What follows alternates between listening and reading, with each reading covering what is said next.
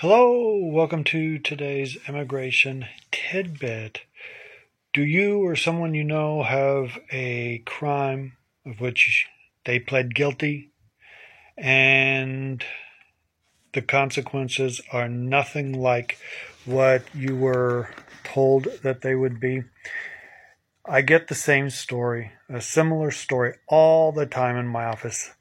Um, basically, this is what happens.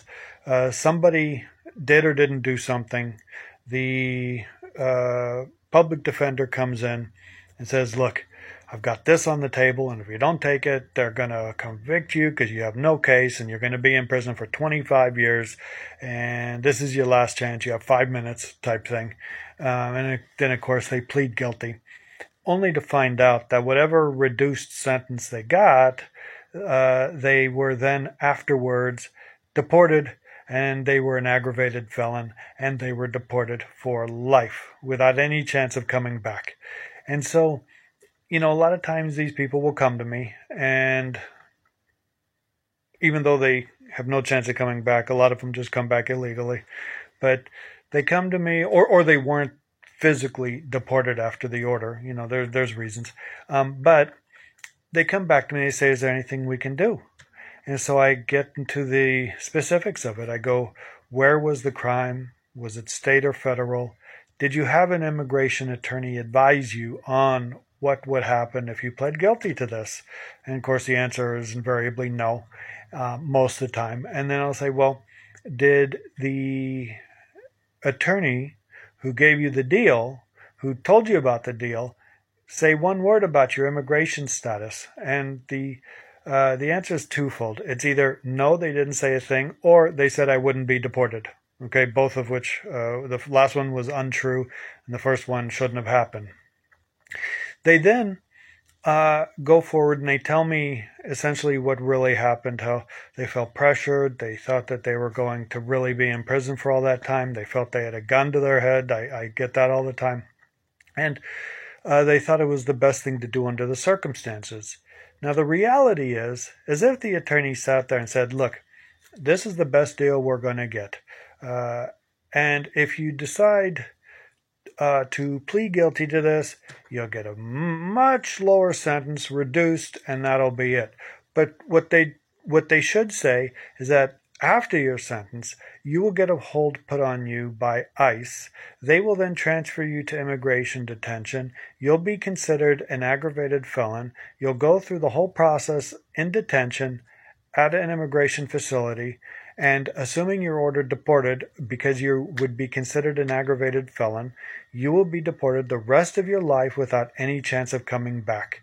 And if they said that to you, you would think twice about pleading guilty okay, you would say, well, hmm, maybe I don't want to plead guilty to that because while I might have a lesser sentence in the criminal courts, I'm just going to be serving more time in immigration and then deported for the rest of my life to a country I don't know about, that my family isn't there, and that I have no work. Uh, and so it would make you think twice, at least, at least requesting the advice of an immigration attorney because a lot of times the difference between an aggravated felon where there's no chance or one where you would qualify for a waiver and that there's a decent chance of winning is a hairline. Okay, like for example, say you stole something and they say can give you uh, grand theft a year, serve six months. Sounds pretty good, right? Um, except the theft crime with a sentence of a year or more makes you an aggravated felon, and the same scenario I said above happens here. So, six months in jail, then to be deported the rest of your life. Now, had that come to an immigration attorney, had it come to me, I would have looked at it and said, well, everybody's agreeing to a year, six months in jail. So, what they really care about, what the judge and the prosecutor care about, is your six months in jail. I go, instead of a year, we do 364 days. Okay, 364 days, six months in jail. You'll still get an ICE hold, you'll still get put in removal proceedings, but you won't be an aggravated felon, and you will be able to uh, apply for all kinds of waivers and relief that you would not otherwise be able to apply for. You will probably qualify for bond to get out so you can fight your immigration case while you're free. Um, and all that because one day, instead of a year, we put it at 364 days. And see, that's, that's the key of having an immigration attorney look over the plea before you do it because I can guarantee you one day doesn't make any difference at all to the judge, doesn't make any difference at all to the prosecutor. You're still getting your six months in jail. You're still getting punished. You're still getting served with the crime. They don't care if it's a year versus 364 days. In fact, they probably think it's funny that you only want one day off. But that's the key. It makes a whole world of difference in immigration law. And I could go on and on with things that can be done that essentially will not really have too much effect on the criminal side of it, but will make all the difference on the immigration side of it. So, given that I said that, um, there's a case.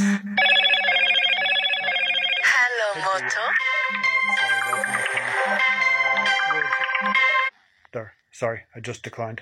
Um, which basically state that um, you know different scenarios uh, to which you can try to reverse or vacate or reduce the sentence uh, because it was wrongfully given. It wasn't knowing. Okay, and if that's the case, your whole world opens up again uh, for immigration and you can move forward. Okay? Shortcast Club